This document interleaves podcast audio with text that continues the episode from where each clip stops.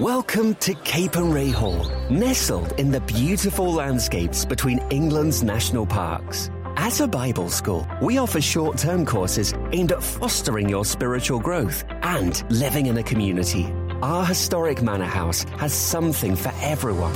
You can enjoy indoor and outdoor adventures, connect with students from around the world, and learn how to deepen your relationship with Jesus Christ. Search Capernwray England for more information.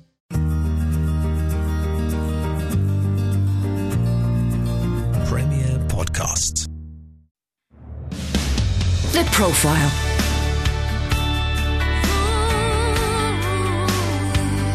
You're listening to Premier Christian Radio. Well, good afternoon and welcome along to The Profile with me, Justin Brierley. This is the programme where we sit down with leading Christians in all walks of life to talk about their faith journey and what they've been doing. Um, we're going to be talking today to Nigel Cameron, very exciting guest joining me. I'll be introducing him in just a moment's time. But uh, this programme, as ever, brought to you in association with Premier Christianity magazine. If you'd like to read more interviews with leading Christians, do go there and ask for a free sample copy. premierchristianity.com slash free sample. And don't forget, you can find the profile on its own profile podcast. Uh, find that at our website, premierchristianradio.com slash the profile. So my guest today is Nigel Cameron, bioethics and future technology expert. He's held numerous academic positions, currently serves as president of the Centre for Policy on Emerging Technologies in Washington, D.C. He's a Christian and the author of a new book called The Robots Are Coming Us, Them and God, published by CARE, where he assesses the possibilities and challenges afforded by robotics and the advances of artificial intelligence. Nigel, welcome along to the programme. Great to be here. It's great to have you on. We always start at the beginning uh, with uh, with the profile. So before we get on to the future of robotics, let's go back to the, the past of Nigel Cameron. Did you grow up in a Christian family yourself? Um, I think the answer would be not really. I grew up in the 1950s when things were still pretty formal and children were sent to Sunday school by their parents who generally didn't bother going. And my family was that kind of family. And did do you get sent to Sunday school then? oh, yes, yes, we did. Did We it were- make any impact on I you? I was baptized as an Anglican baby and then sent to Methodist Sunday schools, and I rather enjoyed myself in terms of faith. Uh, I think the answer would be no, Hmm. um, but these were certainly fun times with uh, nice, well meaning people. When did Christian faith come alive for you then? Well, like so many of us in my teens, I began to think about things somewhat more existentially. Um, and uh, my. It's quite interesting. I remember when I was at I was at school, I was at grammar school. I remember one very striking Whitsuntide. We sang the hymn "Come Down, O Love Divine," and I remember thinking I was probably 15, 16, that something had happened to me since last Whitsun when I last sang the hymn. Um, so this this was not the standard, you know, three thirty one on a Friday afternoon uh, conversion experience, but there was a process going on. Right. And uh, and I was becoming a Presbyterian Christian because I actually was living in Edinburgh. My parents were living in Edinburgh then, and since when I have been a mainline Presbyterian. What's distinctive about a Presbyterian as opposed to, say, an Anglican or a Baptist or a Methodist? Well, there are of course endless jokes about these things, which we we probably haven't got time to go into now. Um, I mean, Presbyterians, in many ways, I think there's a middle of the roadness. There's a, there's a formality. We tend to like hymns with you know hymns with rhymes and different verses every verse, you know, rather than the kind of you know modern praise approach. Uh, we we like formality in worship. We think it's important without going all the way to the more traditional Episcopal and of course Catholic approaches. So it's a kind of middle way in worship terms. And I think there's a higher view of the dignity of God and the dignity of the individual within the Reformed tradition, which I am happy to adhere to now, Right. many years later. and obviously very influenced by theologians like Calvin and others in the Reformed movement. Well, Calvin, of course, Calvin was a much bigger man, as it were, than many of the Calvinists. He was a Right. much more interesting man and a much broad. He, he tends broader- to get reduced thinker. a bit into five he points He tends to days. get reduced into Yeah. five points, and I think Calvin would have been pretty cross if Right. he, he, he were having that conversation. I mean, very much concerned about culture, about Mm. government. I mean, he, would would Calvin today be writing books on robotics and artificial intelligence? Do you think? I think he'd be writing a foreword to mine. Well, look, um, obviously, faith, you know, did come alive to you through this process. Did did you ever consider Christian ministry uh, specifically in the church? Oh yes, well I started off planning to be a Presbyterian minister, and I mean I read theology at Cambridge and then went to Edinburgh and uh, did an MDiv, Um, and you know, and spent a year as an assistant uh, minister in Dunblane, Dunblane Cathedral. Dunblane, which of course became famous later course, for the massacre. for the but I- yeah. I, mean, I, I did a weekly assembly in that in that school gym Wow, where they right. killed those children later. Very strong memories of that. And uh, but then uh, did a PhD. Mm-hmm. And I was actually quite open to going to pastoral ministry, but I set up a sort of Christian think tank in Edinburgh, and then went to teach in a theological seminary in the States back in the in the nineties, Mm. and spent eight years there. So theology and academia called in the end. It did, it did indeed. And I suppose in the process you've spoken to and trained a lot of people who have gone into pastoral ministry. for better or for worse. Yes, some of them keep in touch, you know. Um, and uh, but interestingly, alongside all this, um, I mean, back in my teens, before and somewhat after my initial faith experience, um, I was considering going into politics. Uh, British politics. I was going to be prime minister. I was quite determined to be. And when I've seen the kind of failures of many people of my generation and younger over the last few years in this role, I rather think maybe I should have. But I was very quite committed to, to a political life. I was going to go to Oxford and do PPE, which is a standard way into British politics, and then shifted and thought, no, I want to go and do theology, I want to go into ministry. Hmm. And looking back on that, I would never advise anyone to think quite how I was thinking then. This was a rather pietistic way of thinking. I didn't have didn't have a mentor, didn't really have good advisors. I knew senior Christian people, but they, they didn't take initiatives. One of the things I've learned dealing with younger people now is I'll just say things to them. I'll say, "Well, had you thought about that? And isn't this a crazy idea?" I mm-hmm. want to, I'll, I'll I'll just chip in. Right. I can't do much harm, it seems to me, because most people don't actually get good advice. Right. But anyway, but I decided instead of going that way, and it, one thing it's meant is I've had a long-standing interest in policy Right. and in the whole political idea and how Christians should and maybe shouldn't be involved in that process. Well, we're going to talk about your obviously your career in biotechnology and, and that sort of area in terms of the policy. But um, I, I, the internet, of course, can trawl up all kinds of things these days. And I noticed that some of your actually earliest books were actually on the whole intersection of creationism and evolution and that sort of thing. What what, drew you into the to, sort of looking into that early in your Christian academic career and? And have your views changed over over the years on that on that issue? I think my views have mellowed a bit. Although I mean, I, I was always uh, somewhat on the fence. I just thought those are rather important issues, and I thought that the, the kind of arguments being used by by a lot of lot of scientists who are Christians um, to sort of avoid having to address the, the, the creation narratives and so on were. I think they, they were they were a bit weaselly. I mean, I think mm. they weren't really facing some of the fundamental questions being raised there about you know God creating a perfect world mm. and and human beings falling and the fall tying in all sorts of evil and so on. Um, and I, I was somewhat on the fence, but I thought these were important questions.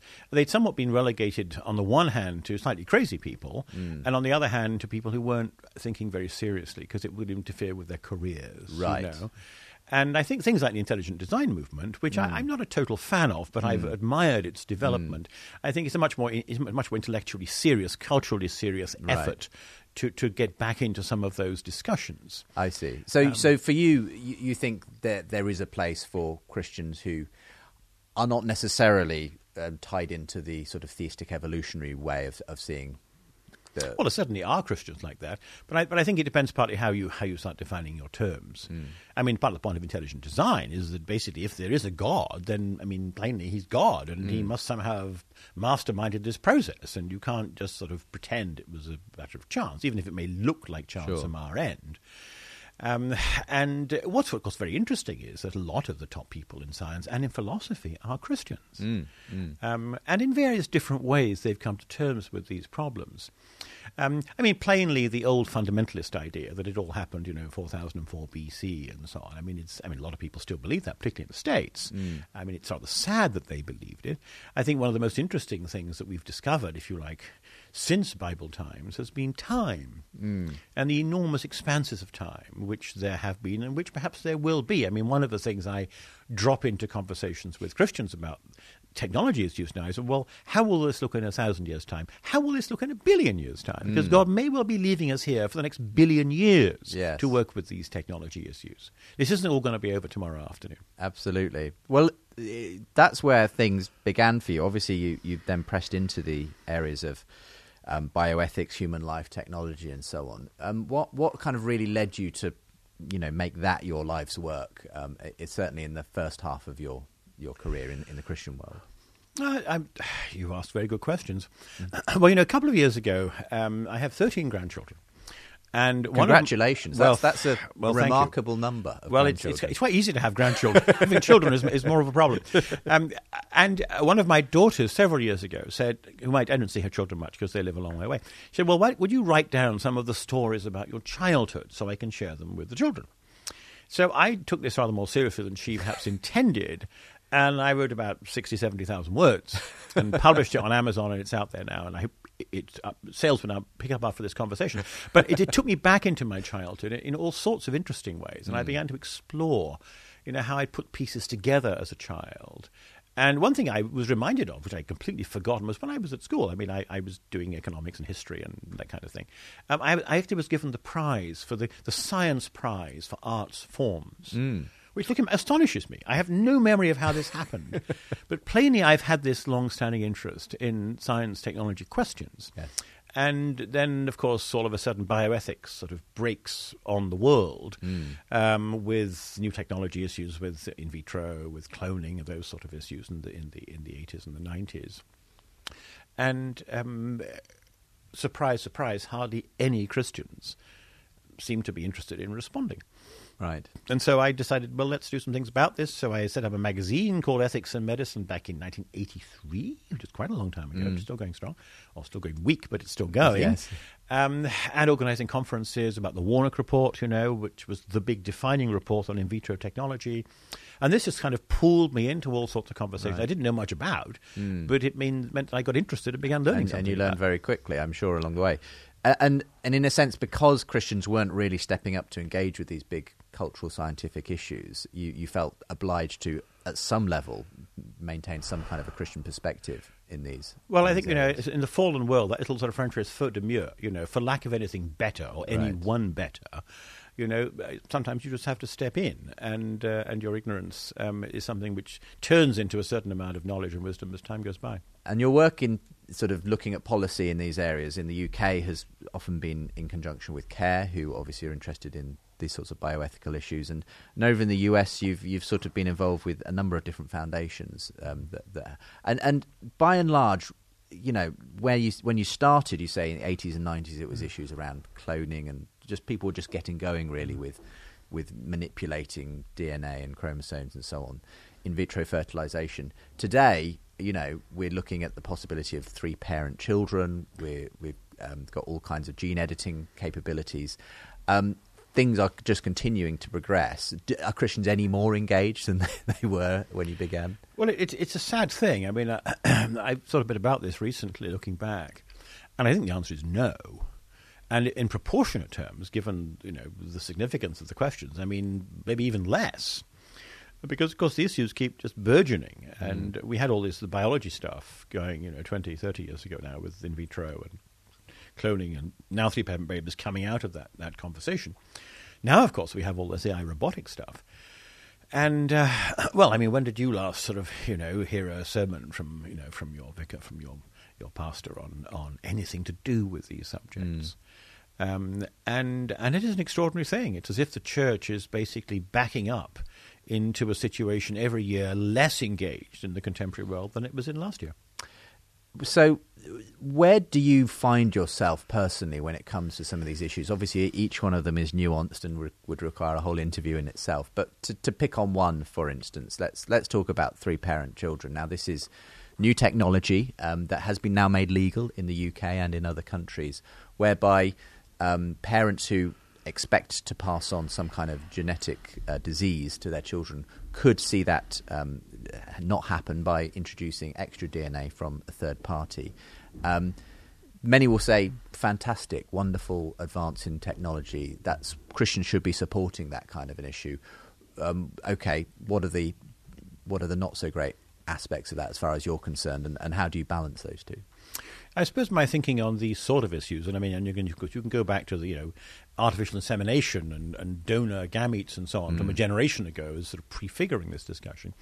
I suppose I, I'm a little less of a mind that we should ban things and hmm. heavily regulate them in the way I think I might more naturally have thought 30 years ago. Okay. Um, but I remain equally uneasy about these questions. I think people must make decisions in conscience. From time to time, people I know or friends of people I know will come to me and they'll ask for personal advice about these things. I mean, I sat down with a couple, goodness, a number of years ago in the States, who were friends of a student I'd been teaching, and they were wrestling with, with these questions. And we spent hours talking about it, prayed about this. And at the end of the day, I was saying to them, I said, You're going to make up your own mind, but I'm not going to tell you what to do. I mean, you're not talking here, you know, about something which is obviously wicked and terrible and don't do it. You're talking about a complicated decision. It's a grey area. Which you have to live with. Mm. And I'm pointing out to you some of the problems you need to surmount if you're going to decide to go that way. Mm. And I think that's pretty much how I'd handle three parent babies or four parent babies or mm-hmm. five parent babies. Right. I mean, people people want a baby, they want a healthy baby. And I mean, who could who could deny that at one level. Mm.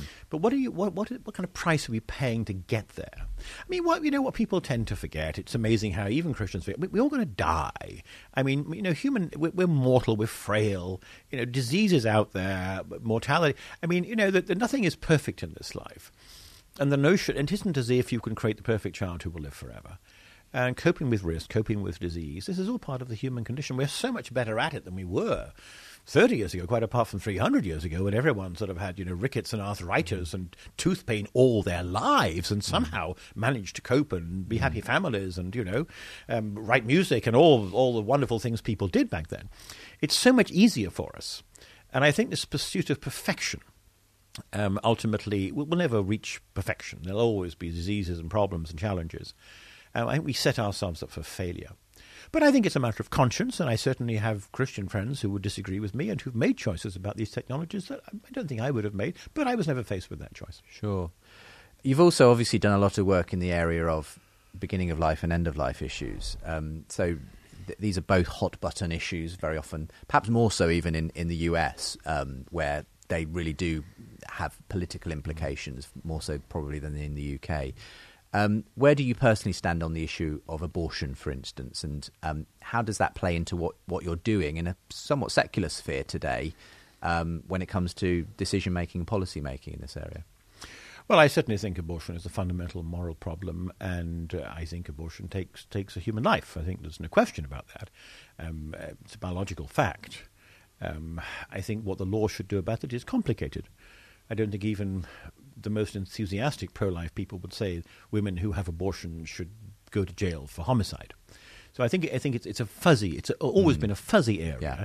even if one thinks abortion is fundamentally wrong, and that, and that there's no way around that. Um, what you do in law is a different question. Um, in the states, of course, it's a much more political issue than it is here. Um, my, I, I certainly have actually rather good friends who are on the complete other end of this whole, whole discussion in a conscientious way, and I respect them for that. Um, at the same time, I, I think that um, if I were, I, I were faced with the decision, if one of my children, grandchildren, wherever a friend was, I mean, I would simply say, well, I, I, I couldn't countenance this. I mean, this, this is taking a human life. Um, on the other hand, it, it isn't quite the same as taking a human life hmm. of, a, of a hmm. born baby. Peter Singer, interestingly, uh, we were talking about Peter Singer hmm. earlier, who's a, a very interesting man because he's a very liberal bioethics guy who follows arguments in the way that most people won't. He'll To their logical pursuit- To their logical conclusion. He's a very use, he's sort of bookend in these debates. And I mean, he has said, well, yes, he said, I agree. So taking the life of a child in utero is the same thing as taking its life after it's born. He said, "What's the problem?" I agree with the pro-life people there, Right. and he thinks you should be able to take the life of handicapped babies after they're born. Yes. Um, and isn't isn't that an interest, interesting argument? Um, so I mean, it seems to me that, that this, this, there's, a, there's a spectrum here. But once Yes. human life starts, uh, you're you're taking a human life, and I think I think you shouldn't do it. I suppose the the difficulty is when, when it comes to the real life decisions about what sort of policy you implement, you know, because many people have argued that simply banning abortion actually increases the risks of obviously backstreet terminations, that sort of thing. And even I understand in the political sphere, um, there there is evidence. Some people have posited the idea that that under more liberal um, presidencies, uh, in regard to these kinds of issues, the number of abortions has actually fallen against more, if you like, conservative presidencies with, with more anti-abortion sort of views, where actually the abortion rates go up, and it's there's it's more tied into sociological issues than necessarily simply whether the law allows or doesn't allow for abortion. I think it's very complicated. I think there's been a turning against abortion in American society um, in the last 20, 30 years, which hasn't had much to do with the pro life movement. I think Right. younger women, particularly, are thinking through these things afresh. Hmm. And the whole issue isn't, isn't so politicized as it was. Um, and they're making decisions for themselves. The New York Times ran a piece, very series of pieces, a few years ago about mothers and daughters, and the mothers were these sort of progressive feminist women, you know, who'd fought all, all, the, all the battles about the right the right to choose, and their daughters were pushing back and saying, "No, no, this is awful. This is a baby." Um, I, th- I think it's important not just to play politics here Yeah. and let people make conscientious decisions. But yeah, certainly it seems to me that, that, that abortion is basically an early form of euthanasia, um, and it's a form of euthanasia which is never voluntary. And there are, of course, some states in America that have also very much liberalised end of life issues, um, euthanasia in particular. I think in Oregon, for instance, they've, they've for some time had uh, quite um, liberal views on, on people being able to terminate their life. Um, and wh- wh- what are the issues, I mean, again, in a nutshell, that, that are emerging from that? Are we seeing any kind of evidence of good or ill coming from those sorts of places where they have decided to go down that road? Yes, Oregon took a lead in you know what is framed as physician-assisted suicide. Basically, if your doctor helps you to die, the doctor is killing you. Let's not kid ourselves about this. It's basically suicide and homicide at the same time. Um, uh, there haven't been a vast number of cases. The argument's been made that, in fact, this has been quite restricted, and it wasn't as you know, its foes suggested. Everybody was going to start you know, being killed off. Um, and that is true, but nevertheless, it, it is happening. People are making these decisions. If you want to see how bad it can go, of course, you go to Belgium and you go to the Netherlands, go to Holland, just you know, just over the over the uh, over the Channel and North Sea there. Um, and I mean, in, in the Netherlands, we've had this going now for 25 years, and there are thousands of people regularly killed by doctors. It's a routine part of medical practice. Belgium followed the same way. There was a case just a couple of weeks ago, a woman I think in her 30s, and her only only medical issue was she was depressed, and the doctor killed her for it. I mean, that, that's how where this has gone. And they've also, of course, in the Netherlands, they've, they've gone after children now, so children can be killed. And I mean, I it's very interesting. You know, the fact that I wrote this book on, on robots now. The best book I wrote uh, was a book about about Hippocrates, which which I wrote back back about thirty years ago, called "The New Medicine: Life and Death After Hippocrates." About the way that the medical tradition was falling apart. And you go back into the Hippocratic Oath. The Hippocratic Oath, there's no abortion, but it also says no euthanasia. I mean, the Hippocratic doctors were not out, out killing people, um, and they this, this set medicine on its course in the whole history of the West. And it was pre-Christian, I and mean, this was a sort of you know Greek philosophical idea that doctors don't go around killing people or helping kill people, um, and that has dominated medicine really until the 1950s and 60s. Um, of course, back in Britain with the Abortion Act, all the royal colleges were opposed to liberalising the abortion law. It's changed now. And British Medical Association have been traditionally opposed to euthanasia. Um, but medicine was opposed to these things, interestingly, at times when there wasn't much you could do. I mean, really, you know, there's nothing more we can do. Back in the 18th century, it meant there was nothing more we can do, and you could lie there dying of cancer or something for years. Whereas now, we have an awful lot we can do, and at the same time, we decide, oh, but we don't want to bother doing it. So you have the hospice movement on the one hand, focused really on the care of those who are dying, an enormously valuable thing. I'm privileged to meet Cicely Saunders and, and involve her in some events we did years ago, the, the founder of the modern hospice movement. And at the same time, we have all these pressures to kill people. And the real problem with killing people is it saves money and it s- solves problems. If, if euthanasia cost half a million pounds, I wouldn't be so worried about it. But euthanasia saves large amounts of money. And given the pressures on our healthcare system, and given the fact that a lot of doctors and a lot of relatives want to get people out of the way because they're a nuisance, we've got to protect the rights of patients. And I think that means protecting their right to live. Really interesting stuff. Um, I wish we had more time to, to talk about that, but we, we must talk about some other issues. We're going to be in the next section of the program really delving into the issue of artificial intelligence and robotics, which is really what you've been looking at in, in more more recent years. Um, what what though overall is is your view of how Christians should engage with whether it's these issues on biotechnology, end of life issues, and or indeed the the, the issues of fu- a lot of people see Christians as having knee jerk reactions to things, being sort of regressive and, and that sort of thing, and often science and faith are po- uh, kind of posited as somehow opposites to each other and all that sort of thing. I mean, you. I'm guessing you interact though at the levels you interact with people, with people of faith, people without faith, and and that it's not as simple as sort of Christians are just sort of trying to push back on where society's going all the time. Well, one doesn't want to be too down on Christians. I mean, we're Christians, and, and you know, we're and we're all fallen, and we all do our best. But I think Christians are intellectually very lazy.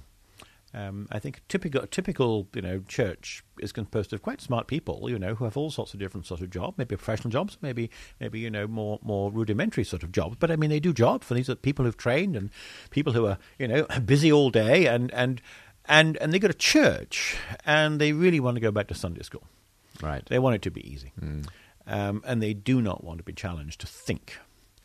And it means that all the thinking gets done outside. And interestingly, I mean, the, the, the, the sort of the approach of so many pastors is that, well, they want to keep the church basically talking about religion, about matters of faith. Uh, they don't want. They think it would be secularizing the church to talk about robots or talk about, you know, CRISPR gene technology or whatever, whatever the issue might be, or even climate or you know something environment issues. Um, and the irony is, what's happening is the opposite, because they won't address these things um, people leave the church on Sunday afternoon or whenever the church the service finishes, and they absorb all their attitudes toward all of these huge contemporary questions from their neighbours, from the magazines they read, from the websites they read, from the radio going to work, and so on. Um, and these are not framed; these approaches are not framed by by, by the Christian faith. And I and I. I the faster it, it doesn't matter so much when nothing is changing out there. Maybe in the middle of the 19th century, it didn't really matter very much. And now it matters hugely because these are vast new questions. And it isn't just the church isn't addressing them, the church members of them. The body of Christ is basically having its approaches shaped by whatever happens to be the hottest thought out there. So we're, we're, we're really moving backwards. My guest today on the profile is Nigel Cameron. He's a bioethics and future technology expert. He's held numerous academic positions, currently serving as president of the Center for Policy on Emerging Technologies in Washington, D.C. His latest book is The Robots Are Coming Us, Them, and God, published by CARE. I'm Justin Brierley, uh, speaking to Nigel today here on the profile, and we'll be back as we look at the issues surrounding technology, artificial intelligence, and robotics in the next section of today's edition of the profile. There's a knife crime epidemic in our capital city. In the February edition of Premier Christianity magazine, meet the inspiring Christians bringing God to the gang leaders in the battle for London. Plus, Kay Warren talks about how her marriage to megachurch leader Rick Warren nearly hit rock bottom and what brought them back again. Sam Hailes asks whether evangelicalism can survive in the age of Trump. Where's Sutton on what to do when God doesn't heal? And the amazing account of how Corrie Ten Boom's unshakable courage saw thousands of Jews rescued in World War II. All that plus much more. Ask for your free copy at premierchristianity.com slash free sample. The Profile.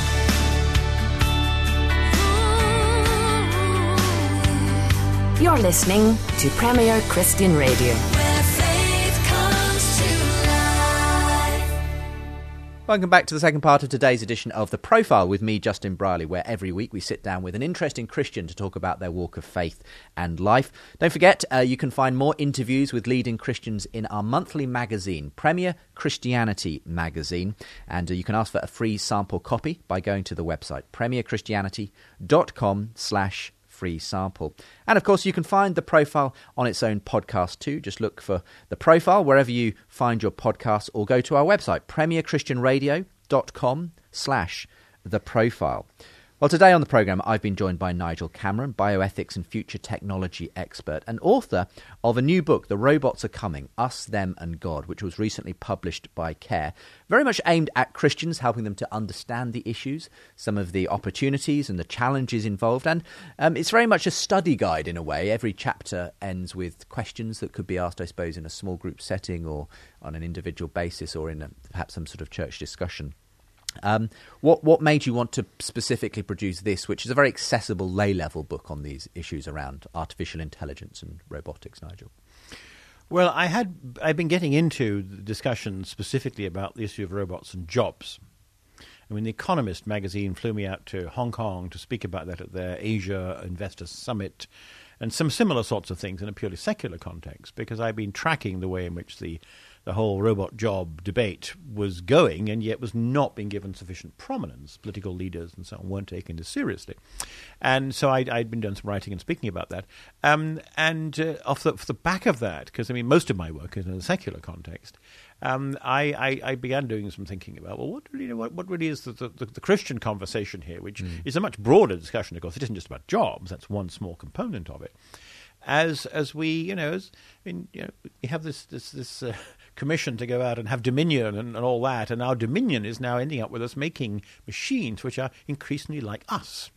And what does what does all this mean? So I just explored around, did some reading, and and and thought, well, let's let's uh, get it out there. I mean, it interests me that this hasn't been happening. I mean, there aren't dozens of books like this out there. I'd love it if there were. Uh, and in fact, I had an interesting experience recently with one of the top American Christian publishers. I know the guy who runs the thing, and I just sent it over to him and say, I mean, I hadn't thought much about this, but let's do an American edition. I'd have to revise some of it. And he read some of it and got a colleague to read some of it, and he said there just isn't a market in, in the Christian in the Christian bookshops. How interesting! I mean, right. Christians don't really want to think about this stuff. So I, anyway, I'm, I'm making some waves. That's that's so interesting that Christians just don't seem because if you look at our culture, everybody seems to be talking about this. You know, the TV programs like Humans, Black Mirror, Westworld, they're all imagining a near future where we're increasingly engaging with very human-like uh, advanced artificial intelligence and asking all kinds of interesting ethical questions through those programs about it. I mean, you, you bring up some of those in the book, obviously. Westworld is this, um, well, it's based on the 1970s novel and film by Michael Crichton, but it's a, an updating of that where people effectively go into a, a Western theme park stocked with these uh, and well, very advanced animatronic robots, but which are almost indistinguishable from humans and can do more or less anything they like to them, including killing them, having sex with them, um, and it raises all kinds of ethical questions around well, is that what we want to be doing mm. with our technology? Um, what's your view in terms of the, let's call it entertainment side, that often does drive actually a lot of mm. technological advance? Well, I think I think it's fascinating that we've seen a whole series now of sort of popular mainstream um, movies, TV programs addressing these profound ethical questions. it isn't the church that's doing this. Mm. It's, it's it's people out to make money out of broadcasting. Yeah. Uh, Michael Crichton's book's very interesting. It was the first movie he actually directed um, back in the mid seventies, whenever yeah. it was, Westworld.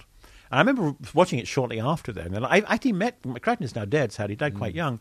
Very interesting man. I met him a number of times in the States, and he took part in some events we organised some years ago very, very thoughtful, enormously tall. He was about six foot seven Gosh. or something, and he was a doctor. He was an MD from Harvard. Ah, not a typical sort of you know writer about no. this stuff. Very thoughtful man, and it fascinates me that Westworld has come back thirty years later as this very successful um, series exploring this stuff at a pretty fundamental level. Mm. I mean, what, what what does it mean if you confront somebody who maybe is human, maybe is not? Um, and does it mean you can just do what you like with them because they're just computers? What are you doing to yourself if you decide to chop them up or have sex with them or something like that? Um, because of course they it isn't that they're made in the image of God, but they're made in the image of humans who are made in the image of God. Indeed. So this is yeah. not a I think a simple thing. They're not just machines. It, they're machines that are doing moral things. It sort of takes it a little bit beyond just sort of video games where you get to shoot people up, which is has its own moral questions in a sense. But this is when you're being presented with someone who, in principle, is indistinguishable from another human being, and you're saying, well, since they're effectively a robot, I can do what I like. There is that question of it may may not harm the robot because the robot can't perhaps experience emotions or whatever. Though all of that gets called into question, of course, in, in Westworld. But but it, what does it do to us as humans when we start engaging with objects in that sort of way? Yeah, I mean, I, I think I think it's it's very much about us. Um, I think the same when the discussions about animals and the treatment of animals are about us. You know, I mean, you know, Wilberforce was one of the founders of the RSPCA. Very interesting. He wasn't just freeing slaves. And one of his concerns was if people do these things to their animals, they will do these things to their children. Um, and that very much how we how we respond to other intelligent, sensitive uh, creatures, even homemade creatures like robots, tells us a lot about ourselves. And this is one reason I think these issues are so interesting but it makes them very complicated. And of course, sad to say, I don't think Christians warm to complicated issues. We like simple issues. I like simple issues. It's right, it's wrong, euthanasia is wrong, simple as that. But what does it mean if you're confronting a humanoid robot? Just sticking with the, the Hollywood side of this, um, you reference a number of films as well in the book that have addressed these issues. One that you come back to a few times is the film AI by Steven Spielberg. Do you want to just give us the premise of that film and, and the kinds of issues it raised about the differences between so-called orga or people, humans, and and mecha, um, humanoid creatures, but that are still robotic? Yeah, Spielberg's film, it's, it's well worth a view, a review 20 years or something later. In some ways, it was a pretty bad film. Uh, they, they put all the effort into the sort of Spielberg side of it, you know, into all the effects. But the effects are very, very, they draw you in. I mean, the thing that I most remember about it is this scene of this country fair. The basic idea is that when people's robots go wrong, they throw them away but they don't just sort of recycle them. They they let them run off into the forests and they live there sort of in their sort of rustic life on their own. All these oddly looking half broken robots, and for entertainment purposes, people round them up and bring them into a sort of gladiatorial arena to fight and be destroyed. And of course, the robot whom we've got to know is rounded up on one of these occasions, which draws us into this thing at this country fair. And so you see these robots basically being used as gladiatorial um, material mm. to be killed for fun. And I, I found that really very, very disturbing. Um, partly because they've all been given cute characters and so on, of mm. course, in the film. But the notion that you create something very like yourself and then you use it in the very opposite way of the way that you believe you should ever treat yourself. I mean, you know, the, the basic moral idea, I mean, you know, uh, summarized by Kant and so on, is that, you know, humans have to be ends and not means. Uh, and that you should never ultimately use somebody else simply as something you use. It has to ultimately to be about them. And this, of course, completely inverts that when you produce creatures very like us and you use them as means, um, ultimately, as in Spielberg's film, just so that you can have fun looking at them being killed and this all sort of ties in to the sexual element of this. And as I say, if if anywhere is sort of pushing the drive towards more and more realistic humanoid robots, it's actually the the sex industry where uh, we are seeing now being marketed these sort of very realistic sex dolls, effectively high tech sex dolls, and and and that in itself gives many people pause for thought. I sat down to speak though to David Levy recently, who is at the forefront of you know advocating for the future of this sort of technology and believing it'll be good for people who struggle under normal circumstances to find a partner and that sort of thing. Um, uh, where where do you land on, on the idea of of using robots effectively for that particular kind of purpose? Well, I think I think you're back in the same position. It seems to me, and one of the because going back to Westworld, the original Westworld, mm. you know, the cult movie, and then the series that many of us have now watched. I mean, there are two things going on here, really, in our treatment of, of these humanoid creatures. I mean, one is killing them, and the other one is having sex with them. Um, and and they both raise these fundamental questions of propriety about what this is doing to us, um, and the notion that you create a being which is made in the image of the image of God, who's sort of second second level mm. um, resemblance of God, merely for your pleasure. I mean, it's the very opposite of a relationship, uh, purely one one sided. And again, I'm not saying we should outlaw these things. We should round up people like David Levy and lock them up for the rest of their lives. I did make a rather throwaway comment during an interview a few months ago. Maybe we should put a 1,000% tax on these things, which would severely discourage their use. And this sort of hit the headlines briefly. Right. Um, and I mean, maybe that wasn't such a bad idea. I mean, I think there are ways of discouraging things that don't necessarily involve criminalizing them. Right, rather like we tax cigarettes and things like that, we, which we overall consider are bad for our health, but not bad enough that we would Precisely. ban them. I, I, mean, it does raise that. I mean, when I spoke to David Levy, I, I, raised the issue which others have raised with him of, of you know, well, in principle, it's possible that paedophiles um, could use childlike human sex robots and that sort of thing. Does he? Ha- and and he was frankly, his view seemed to be that if well, if it's not human, it doesn't matter. Um, and this might be some even some therapeutic value for someone with those kinds I have, of inclinations. I have seen him quoted as saying that, and I have never met David Levy, and he is obviously a man who is capable of contrived naivete. Because in Japan they're already doing this; they're already producing, you know, pedo sex toys like this. Um, and the notion that this simply won't expand the market and that people who are using these toys aren't then going to want to try it out on real children, I think is extraordinarily naive. And certainly the notion we'd have this great experiment to see if that is what happens. uh, seems to me to be to be a, a very terrible thing. I mean, okay, I, it's one thing for people to be using sex toys in their private lives and using these big, you know, fully automated. Um, uh, sex sex robots um, is quite another thing to uh, hazard the the well being of children. Um, and uh, the Japanese are already doing this. They don't seem to care much about these, these issues in the way in the way that we do in the West. And I think Levy is really quite dishonest to be going around giving this kind of apology for what he's up to. I mean, as you say, a lot of this is actually happening in the present day. This isn't necessarily all future stuff. Um, I mean, one of the big issues um, that, that's been hitting the headlines recently is driverless cars. Now, we don't that that takes us out of sort of humanoid type hyper robots, but it's still very much a form of artificial intelligence where human functions are increasingly being replaced by machines, potentially doing a much better job than us. I mean, I think you say in the book that if you know once driverless cars become a general general reality, and I think you think they probably will at some point, um, we'll see a lot less accidents because mm. humans are so you know, inevitably we we make errors so easily compared to mm. robots. Nonetheless, it does raise ethical implications about when on the rare occasion a robot car does have to make a decision about whether it hits the child on the pavement or the pedestrian directly in front of them, um, we're going to have to, we have to think through the ethical implications of that. Yeah, I mean, I think I think the, in fact, I mean, most people don't realize you you buy a new car now. It's probably got 100 million lines of code built into it. You're buying a very complex computer, which just happens to have wheels on it. I mean, this is very, very different to what cars were like 30 years ago, and this is now. Mm.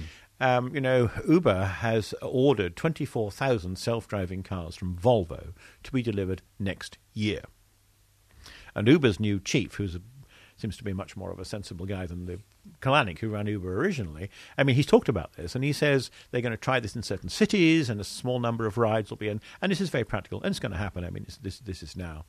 Um, I think in five years' time it'll be quite normal. I think in ten years' time there'll probably be no cab drivers in cities anyway, and there'll be no lorry drivers on motorways. In ten years' time, I think it'll be over, because the money is the money is all one way. I mean, this is going to save a lot of money. It's going to save a lot of lives. And yes, there'll be accidents. The thing is, it, what's so funny about some of the, the, the, these issues of robots replacing people? People, we think we're good at everything. We're total generalists. Humans are terrible at most things. We're awful, awful drivers. It's a miracle we don't get killed every day we go out on the roads. Road casualties in the US, interestingly, have gone up by 25% in the last five years. Up to 40,000 deaths last year. This isn't even being, I haven't seen this anywhere in the press being, being taken seriously and it's partly because I think it isn't people texting. I think it's mm. it's the car manufacturers putting in these fancy screens. So you've got to play with screens to change the heating rather than you know dial knobs. Um, but yes, these machines are coming. They're going to be an awful lot safer. And even though people now say, "Oh, I would be scared," people change their minds. Mm. You know, um, and and and they will. But yes, I mean, presently, if you're driving along and there are leaves on the road and it's slippery, and there's someone pulling out, and crossing the road, and there's a child and there's a dog and so on, and you end up in an accident and somebody gets killed. I mean, the police aren't going to sit down and work out what. why did you decide to go on the pavement and kill the child rather than go down the road and kill the woman with the dog? Uh, it's regarded as, a, as an accident. You, you do something instinctive. It, it's you know, there's no examination mm. of this. If it's a self driving vehicle, someone has thought this through. And probably some 22 year old geek has been sitting around writing the code and making a decision about exactly what the car will do in this very particular circumstance. And one of the problems with the fact that, that we in general, and the church in particular, have not been leading this conversation is that these people are operating on the advice of corporate decision makers and company lawyers who are saying this is the safest thing for us to have decided rather than people like us saying, well, what is the human life question that should drive, if you like, the way in which we have accidents? Let's talk about some of the stuff that is more still in the realm of sci fi, though, at this point. And um, you talk uh, at some length in the book about Ray Kurzweil, I think that's how you pronounce his name, uh, who in many ways has been a long standing person talking about artificial intelligence. Now, um, he has uh, predicted something in for 2045. What is this thing, and do you think it's a, a reality in the way Ray Kurzweil obviously thinks it is? Well, yes, this is what Kurzweil calls the singularity. Singularity is a word that can have various meanings, and uh, in a, in a sci-fi story um, about 30 years ago, a sci-fi writer wrote about it having this particular meaning, and it being the point at which artificial intelligence takes off and becomes smarter than we are altogether, and therefore it's going to run everything. And if you imagine this as a curve, you know, Moore's law, the idea basically that computer chips get smarter and, and, and, and cheaper all the time and so on, as a, as a sort of curve going up and up and up, finally it goes vertical. It's exponential growth. It's an exponential growth, and, and the expert, and finally the factor become, becomes vertical or near vertical, um, and you can't predict what's going to happen next because it's a kind of explosion of intelligence. Um, and you know we're kind of hanging on by the seat of our pants and hoping we still have a have a place in this new world which will result. And Kurzweil's been peddling this for a long time. His deadlines have moved on progressively. You know, a bit like some sects predicting the end of the world. You know, it doesn't happen this. So, oh no, it really is ten years' time. Um, and I think one way to look at Kurzweil's work is see it as a kind of a kind of secular religion. Uh, which he which he goes around peddling, and I mean, he is making some good points about the exponential uh, development of these technologies. A lot of smart people fundamentally disagree with him. I mean, I remember seeing him having a debate with a uh, with, with, a professor of, of, of, biology from Cambridge, and Kurzweil was saying, well, every year. You know the, the, the computer uh, technology gets closer and closer to the workings of the brain. And the professor said, actually, you know, Dr. Kurzweil, said, um, not quite simple as that, because every year we discover we know less about how the brain actually works. So you just can't you can't do this with it. Mm. Um, and I mean, that's the kind of problem. But there's no question this stuff is getting faster. I mean, you know, I mean, little little facts like what is it? Since the 1950s, our computing capacity has increased by a factor of, I mean, not ten, but one trillion. Right. And so, if you project 30 years' time, another trillion. We've no idea what that means. But while Kurzweil is somewhat enthusiastic about this super intelligence, and uh, there are others leading people in these technological fields, Bill Gates, um, Elon Musk from Tesla, uh, and, and several others who are very concerned, it would appear. They really think actually we, we're heading into an unknown and we really need to much, be much better prepared about what that could. Now, do you do you do you kind of share their kind of concerns about wh- where we would go if we did reach some kind of tipping point of a singularity?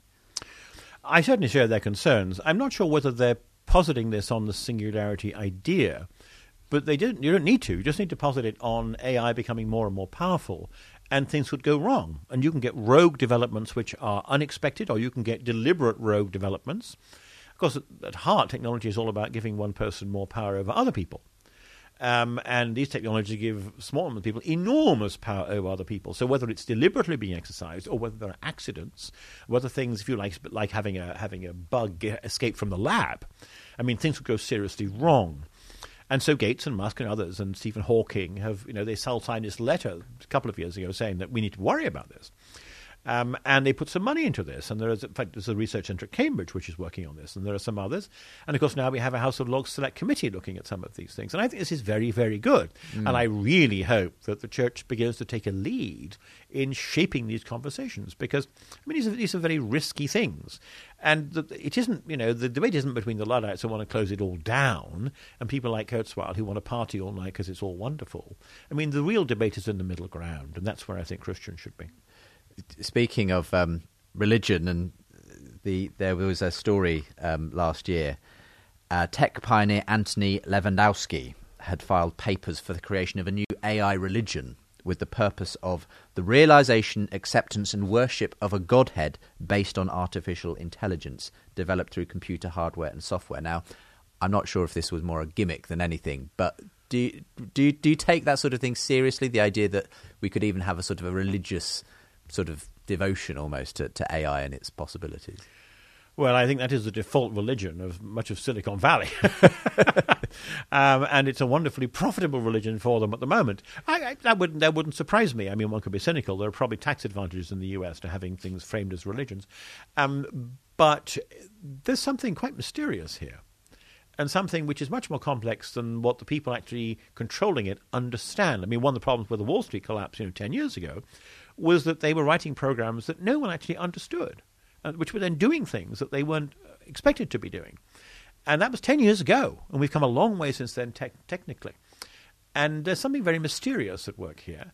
And um, I think we need to recognize that, I mean, those of us who are believers, that this is a mystery which is unfolding in the midst of God's creation. He's given us these capacities. And just like, you know, we end up inventing you know, nu- nuclear, nuclear power and we can explode nuclear bombs, uh, we can develop, you know, pathogens which could destroy every creature on the planet. This is all the downside of the nuclear power and, and being able to cure diseases. Mm. Um, so with AI, we're letting loose, and you know, Musk himself, and I quote this in the book, he says, you know, are we are we letting loose the demon? And I think I think it is I think it is Yeah. a question we have to keep at the back of our minds. And here we have a secular man saying, "Are we letting loose a demon?" And I would love to have Christians begin to think in those terms too. And I think that a, a big question for Christians as well as secular people is is if it were in principle possible to create consciousness or something indistinguishable from what we regard as a truly human characteristic, the ability to reason, to be creative, uh, to to hold values, um, to experience emotion. If we were able to create that in a machine, would we want to? Because that almost does take us into the, the, the point of view where, from a Christian perspective, we are literally playing God. If that is something that we believe is uniquely bestowed upon humans, this this level of consciousness that we have, are we are we in any way or shape capable or responsible enough to, to, to endow it through our own uh, abilities on, on machines? Well, a couple of comments. I mean, one, one is that I, I, I'm not an enthusiast for the term playing God. I was once involved with a project, a sort of multimedia project, which used that as its name, and I went along with it and so on. But I, I thought about it afterwards. I'm, I, I think it's I think it's a confusing term because I think God wants us to play along with Him, you know, in, in you know creating stuff, and you know the whole Dominion mandate is all about doing stuff here, using the skills He's given us. The question is whether we do this in a way which sort of, you know, pokes a finger in his eye, you know, and spits at him, which is what, what sinful nature would, would, would lead us to do. And this can be the case with very primitive technologies. It doesn't just involve fancy technologies. Um, but more generally, and I, I mean, maybe I'm, I'm sure some, not everyone's going to agree with this, but we may plainly create, if we create Westworld type, you know, semi-intelligent, you know, um, apparently intelligent, you know, walking, breathing, ticking sort of you know mechanical mechanical humanoids which is entirely plausible. And you haven't got to have some great breakthrough to do that. I mean a lot of these technologies are in place and certainly the sex robot stuff is, is advancing along one particular path there. Um, i think there are a lot of parallels with what we're discovering about animals. And again, this is a point that I, I make in the book, and I, am quite interested in the question of animal intelligence. I don't know much about it, but I've been looking at it much more as I thought about, about machines. And you know, some people, some scientists think that sperm whales may be smarter than humans, but they haven't got opposable thumbs, and there is great slabs floating around the oceans, living maybe 200 years or something. But what can they do? I mean, they can't, you know, they can't make machines and go to the moon and so on. Um, but but they maybe have it all up there, um, and I th- have no problem. I mean, I'm very interested in, you know, the, the animal rights people. I think have it wrong. I think they want animals to have rights like humans do. But I have no difficulty with the idea that we should acknowledge that in some of the higher animals, um, as in some of the machines we may create, um, we develop something which is a kind of analogy to human rights and human dignity, which requires of us a particular kind of respect, um, which, is, which is of a fundamental character. So that you, you do not treat an orangutan, you know, um, as if it as if it you know were a, were a, were a chicken, because because there's a far higher level of intelligence there. Um, certainly, you wouldn't treat it as if you as it were a you know a corn stick. You know, I mean, there's, there's a different kind of thing, and that we should be more candid and open to doing that. Not be worried about the the sort of animal rights extremists claiming us as their followers. And I think the same thing may well apply as we develop more intelligent machines. That, that we have a kind of analogical, if you like, second order respect for them. And if you want to talk about rights and dignity, you can, as long as you frame it that way. Um, and the whole, but the key point being, from a Christian perspective, this is precisely because they share in those things which we have as those who bear the image of God. This isn't a kind of rivalry or replication of it. And of course, the same issue I touch on this again is life on other planets. And you know, we just this last this, this week now discovered apparently Earth-like planets in another solar in, an, in another galaxy which is an incredible thing what they can do with radio telescopes. Uh, but we've now found, found you know, scores, scads of, of Earth-like planets within, within our own galaxy. And there may well be life on some of them. I mean, C.S. Lewis, of course, wrote his marvellous Perelandra and so on about, and this, this may well be the case. There may well be other creatures out there. And this is going to cause our theologians to have quite, quite a stew. I mean, they're going to get migraines over this. um, but, I mean, God, God may well have done this. Um, and and how will we handle those kinds of intelligence? Little little green men from not Mars, but I mean from some Mars and some other other solar system. And so I think our notions of human and the uniqueness of, of, of, of human dignity, uniqueness of our, our, bearing the image of God, I think there needs to be an openness to the development of and perhaps the discovery of other intelligences. As a good Presbyterian, you'll you'll know that one of the things that were given as a responsibility for humans in the garden was was the work was to subdue the earth was to to be part as you say playing with god in in this act of creation. And part of that is our you know our natural propensity to work. Um, now this is again one of the major concerns you have in the book and you've written about it elsewhere as well is the way that robotics inevitably is is an, a technological revolution that will have implications for jobs for people for the, all the kinds of roles that people currently do, manual roles especially, which can easily be done far ch- more cheaply by robotic labour. Um, I mean, that's happened in all kinds of industries already in various ways, but you, you genuinely take seriously the possibility that we may see much, much more unemployment in the future because of the way that robotics and AI is going. I, I think I think a prudent a prudent person looking ahead will plan for the serious possibility of lower levels of employment. I mean, we've had this thing called full employment, which isn't a technical term really. It just means that most people who want jobs can get them. And you have unemployment, you know, going between 3 and 4%, 10%, and so on, goes up and down with the economic cycle. But I mean, this has been the case for a long time. We'd be very lucky. It isn't a natural order of things. A lot of it involves manipulation by central banks and governments and so on. Um, and this is, this is a situation that may not continue. And I think prudent governments, and I mean, I've talked to people in government about this in several countries over the last two or three years. I said, you need to have a plan for when, you know, instead of around 5% unemployment, you're talking of around 30% or around 50%. What's going to happen then? And I think in practical terms, this means social policy issues need to all to be re-examined. The distinctions we have between being retired and working, between full-time, part-time, charity work, paid work, student work. All of these distinctions have been set up in a situation where you have a full time job or you don't have a full time job. I see just this morning, I just read the headline that uh, Theresa May's government is looking into having some sort of new deal for gig workers, part time workers, giving them rights and so on. That's the sort of conversation to have, although it tends to be a conversation about how to make this operate like they had real full time jobs in the old economy. The old economy is not going to be there in 20 and 30 years' time. Um, second comment would be that um, John Maynard Keynes, you know, who was the greatest economist of the 20th century, uh, rather delightfully cultured, somewhat eccentric Englishman, uh, wrote an essay toward the end of his life um, called "Economic Economic Possibilities for Our Grandchildren." Where he's looking ahead, and he talks about well, he comes up with the phrase "technological unemployment." I think it was his phrase, and and he sees a time when maybe we'll only need to work 15 hours a week he talks in a wonderfully ironic way about what he calls a new leisured class. Because this was the days of you know P.G. Wodehouse and gentlemen and so on who didn't need to work. But a new leisured class, by which of course he means widespread unemployment of people who don't need to work because they can't work. Mm. And I think we at least need to plan for these possibilities. And I mean, I did a, a TEDx speech down in uh, Brazil three or four years ago very interesting trip, partly because I was just completely zonked from jet lag when I made my speech. But it's up there and it worked. And I tell you, you know, it's meant to be 18 minutes, these things. It was 18 minutes and one second. I was very proud wow, of that. well done. But I said it's heaven or hell. Yes. And it, this could be heaven if we only had to work 15 hours a week. And we could do cultural things, family things, church things, occupy our time in other ways. Hell, if basically we were, quote, unemployed, uh, unquote, you know, living on the dole, and we spend a lot of time watching television and eating eating McDonald's. Right. And I mean, which way does this go? And the church should be leading. Absolutely. I, I, and I think one of the issues that you you sort of very interestingly paint two ideas of, of two possible speeches of prime ministers in 2040, reflecting on widespread changes in society because of the the advancement of robotics in all areas of employment, and one in which is all pro the future of robotics and the fact that we need to now be making certain provisions to make sure that people uh, who don't have a job are, are sort of um, given enough basic income and that sort of thing, to, uh, and so on.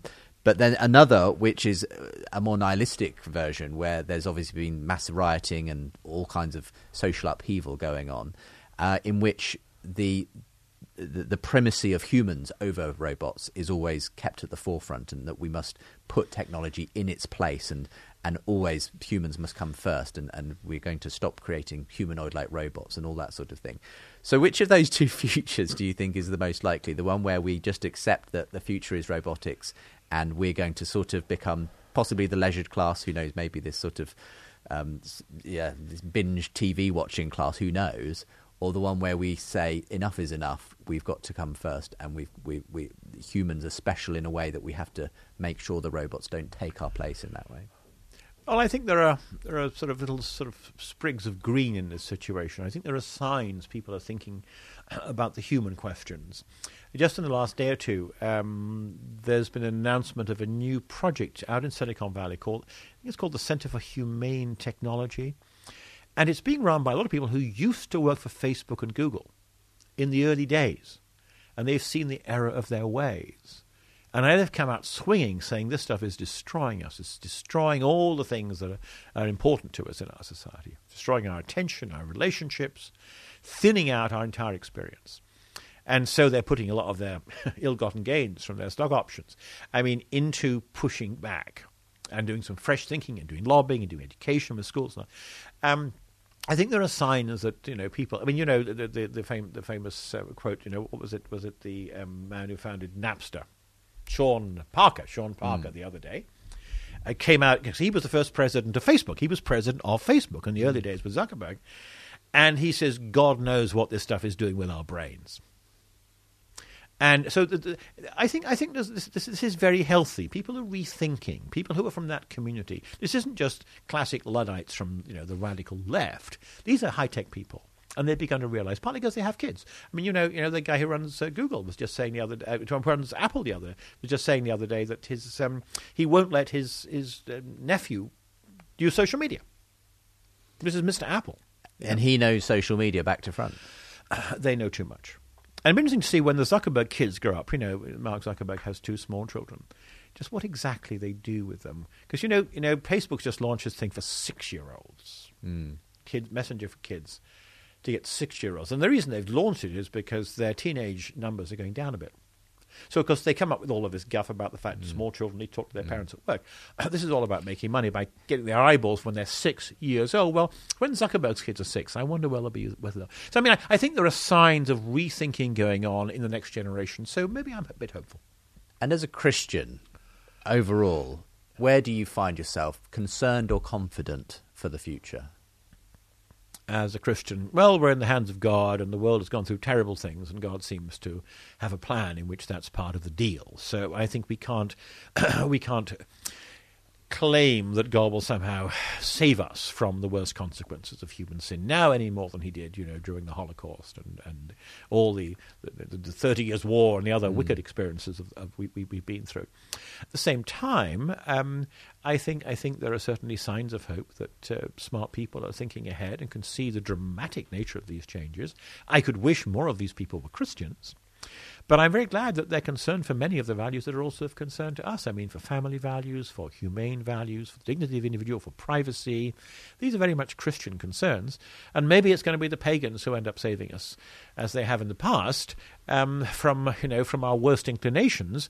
But I think there's an opportunity for Christian leaders to take the helm here, because we've thought about what it means to be human. We accept that God has given us these technologies and we want to be responsible. Let's work out how to do that.